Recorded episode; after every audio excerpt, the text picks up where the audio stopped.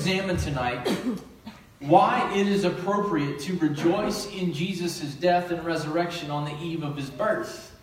I mean, let's be honest, it seems a bit unusual to remember the body and the blood of Jesus on the night before his birthday bash. But the Lord's Supper is for the children of God. And the only way to be a child of God is to be united with God through faith in Christ, God's Son. You see, the Bible tells us that the true story of the whole world is that God made a world perfectly suited for mankind to serve Him and enjoy Him, but we sinned. And God tells us that when we sin, anything that we say or we do or think that displeases God, it messes everything up. Because God and sin don't go together. They're like oil and water, they don't mix. So sinful humanity was cast out of the garden and into the wilderness where pleasant tending of the garden became this woeful, toilsome work for food by the sweat of our brow, and yet the food never really satisfied. Sin led us out of the garden and away from the favorable presence of God. It led us to physical death, the Bible tells us, and also to spiritual death, where we lived for ourselves. We lived in our own way, not according to God's law, and we delighted not in God, but in making ourselves happy. The Bible tells us that the penalty or the wages, the price of this sin is death. Death came because of sin. But God also made a wonderful promise in Genesis 3:15. Right after Adam and Eve sinned and they fell and they were sent out of the garden, God promised that he would send a son. A son who would be born of a woman, who would crush the serpent's head and once again place God's people in a world perfectly suited for the worship and enjoyment of God. And in, in this moment, the place where this is known is among the people of God, the church of God. And we just sang joy to the world. And we talked about the curse being eradicated. And the place where we know that is true is in the church. And it's why when, when people are displaced from their homes, we want to do something because that's the sort of world we're headed toward. We're headed to the sort of world where no, homes are no more destroyed by fire, where there's no more curse found anymore. And we know that because when God saves us, He gives us the, the proof of that by filling us from the inside out with His Holy Spirit. We long for the return of our King and our God. In the Old Testament, the sacrifice of animals reminded God's people that sin, that sin brings death sin brings death, and that one day God would send a son to be a perfect substitute whose death would kill death forever for those who would trust in him. In other words, the sacrificial system of bulls and goats and calves was anticipatory. It was anticipating a son who would come who would do better than just remind us of our sin and remind us that sin brings death, but who would take away the death that sin brought. In our study of the Old Testament book of Ruth, we've been talking about the Redeemer, the price payer, who would come from Bethlehem. And if we had continued reading in Luke chapter 2, you remember that his parents dedicate him at the temple. And Anna, the prophetess, sees him. And do you remember what Anna did when she saw little Jesus? She began to give thanks to God and continued to speak of, of him to all who were looking for something in particular. To those who were looking for, get the word, hear the word, the redemption of Israel. They were looking for the payment that Jerusalem could not pay, that they could not pay, that no blood of any goat or calf or lamb could pay. They were looking for who John the Baptist calls the Lamb who would take away the sins of the world. Church, Christmas is not just about a baby laying in a manger, it's about redemption. It's about the price that had to be paid for sin. And the price that had to be paid was death. And it couldn't be the death of any animal, it had to be death paid in the currency of human flesh and blood. You can't go down to Kroger in the United States of America and purchase a Christmas dinner with Chinese currency. You can't purchase redemption with anything else than a human being. Only a sinless man could die in the place of sinners and cancel the death that the debt of death that we owed. And yet, at the same time, we needed someone to give us the righteousness of God. It wasn't enough to be morally neutral. We had to be perfect like our Father in heaven. So, God became a man at Christmas to die in our place and to give us his own righteousness. If Jesus is not both fully God and fully man, then no one can be rescued. And you say, well, that's a nice opinion. Where'd you get that from? Hebrews chapter 10. The Bible says, It is impossible for the blood of bulls and goats to take away sins. Therefore, when he comes into the world, he says, Sacrifice and offering you have not desired, but a body you have prepared for me. In whole burnt offerings and sacrifices for sin, you've taken no pleasure. And then I said, Who is this I? It's Jesus. Jesus said, Behold, I have come to do your will, O God. That little baby laying in a manger was an emissary sent from heaven who came to do the will of his Father so that he would die for you, a perfect, righteous sacrifice that he could cancel death for you. That's the miracle of Christmas. Did you catch that, church? God the Son robed himself in our humanity in a body because our sacrifices would never do.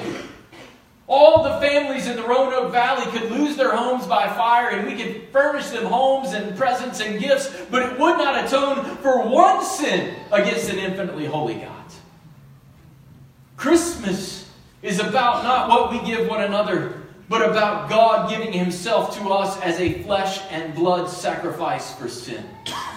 There's nothing, nothing nothing we could do to pay the penalty that we owed God. There's nothing that we could do to ever deserve or earn His favor. God had to pay it. It is a gift from God. Otherwise, our salvation is not of grace, it is something that God has done.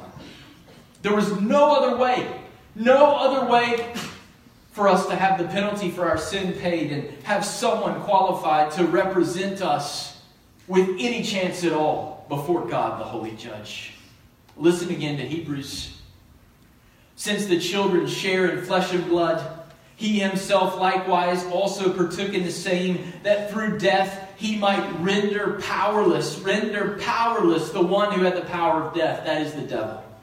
At Christmas, God sets in motion the plan to cancel the power of Satan, that he might free those that he might free those through who through the fear of death were subject to slavery all their lives. You know what's terrifying to the world church? A people of God who aren't afraid to die for him. We don't need to be afraid of death. God has canceled death in his son, and though we die, when he returns, we be raised to life evermore with him because of Christmas. In Colossians, Paul puts it this way He rescued us from the domain of darkness Satan worshippers is what Ephesians 2 says we was we were. And he transferred us to the kingdom of his beloved son. Through him we have, here's that word again, redemption, payment, the forgiveness of sins. Ephesians chapter 1, verse 7 and 8 says the same thing. In him we have redemption through his blood, the forgiveness of our trespasses. Get this, according to the riches of his grace, which he lavished on us. We have freedom from the power and the penalty of sin, victory over death and the fear of death, not because of what we have sacrificed, but because we were blessed by God who made himself a sacrifice for our sins. This is good news, church. This is really good news. What we could not do, God has done in the person of his Son. This is why Christmas is so special, church. The everlasting King and the creator of the universe allowed himself to be conceived in Mary's womb so that he could go on to live a perfect life as a man and offer himself as the sacrifice for our sin. And because Jesus is not just a perfect man in our place, but also God in our place, did you know that there's no more sacrificing? I would be remiss if I let you partake of the Lord's Supper tonight and think that somehow we were crucifying Christ all over again. Christ has no more need to be crucified. He is now risen and ascended at the right hand of the Father, and we are set apart through the offering of the body of Christ Jesus once for all, Hebrews 10.10 10 says.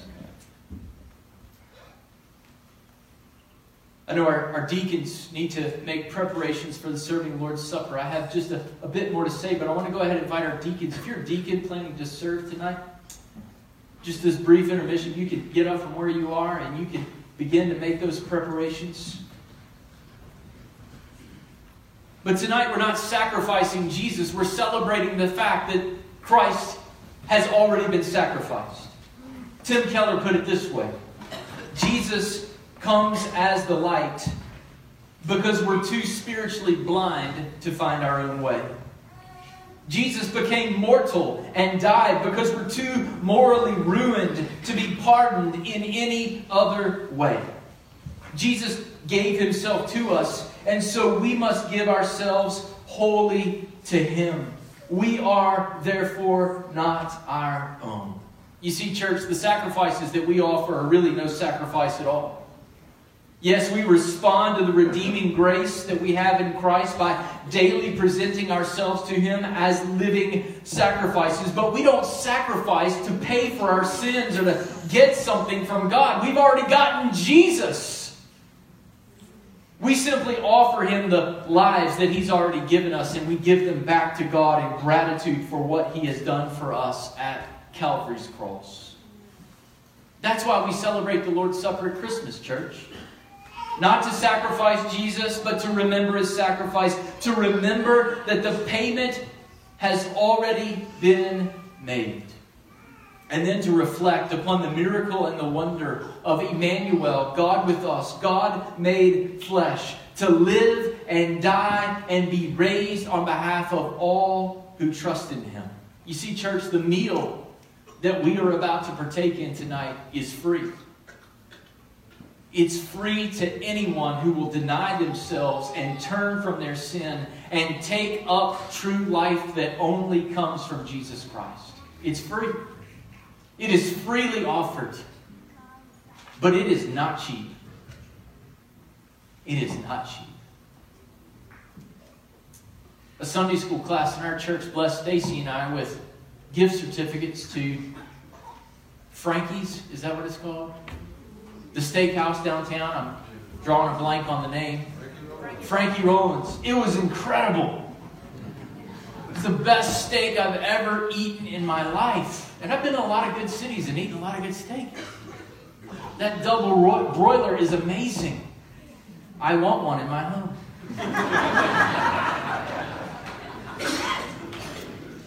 but church, I want to I want to guard us. I want I want to caution us tonight. There's a reason that Paul urges us to examine ourselves to see to it that we participate in the Lord's Supper in a worthy manner. It's not that we are worthy, we don't deserve the Lord's Supper.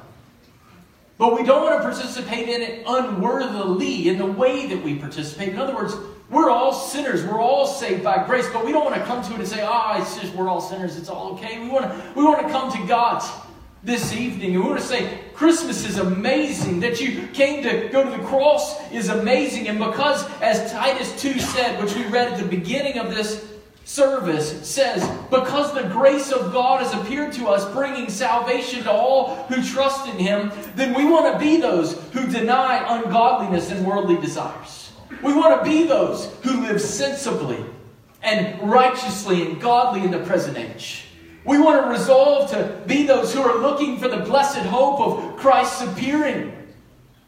We want to be those who are ever mindful that it is God the Son who came to give himself to redeem us, to buy us back, and purify us as his own people for his own possession, zealous for good deeds.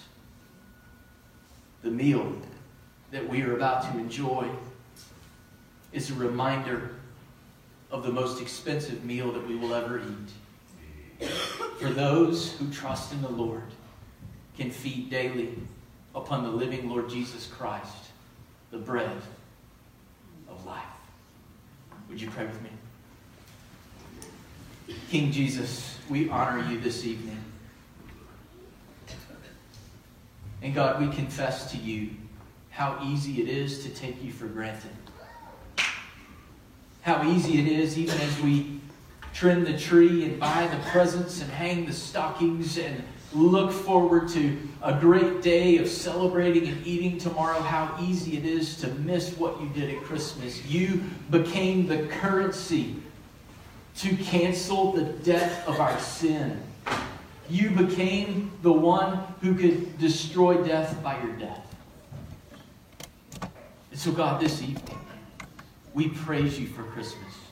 We praise you for sending your Son. And King Jesus, we praise you that though Creator and Lord of the universe, you came down and for nine months lived in the darkness of Mary's womb, that you might be born and then live in order to die an atoning death in our place and be raised to give life to all who would trust in you. God, I pray tonight that if there's any man or woman or boy or girl who has not received the gift of life through Christ the Son that they could never earn on their own, that tonight would be the night. That they would bow the knee of their heart and surrender themselves to you and enjoy forever the life that Christ gives. I ask it in Jesus' name and for his glory. Amen.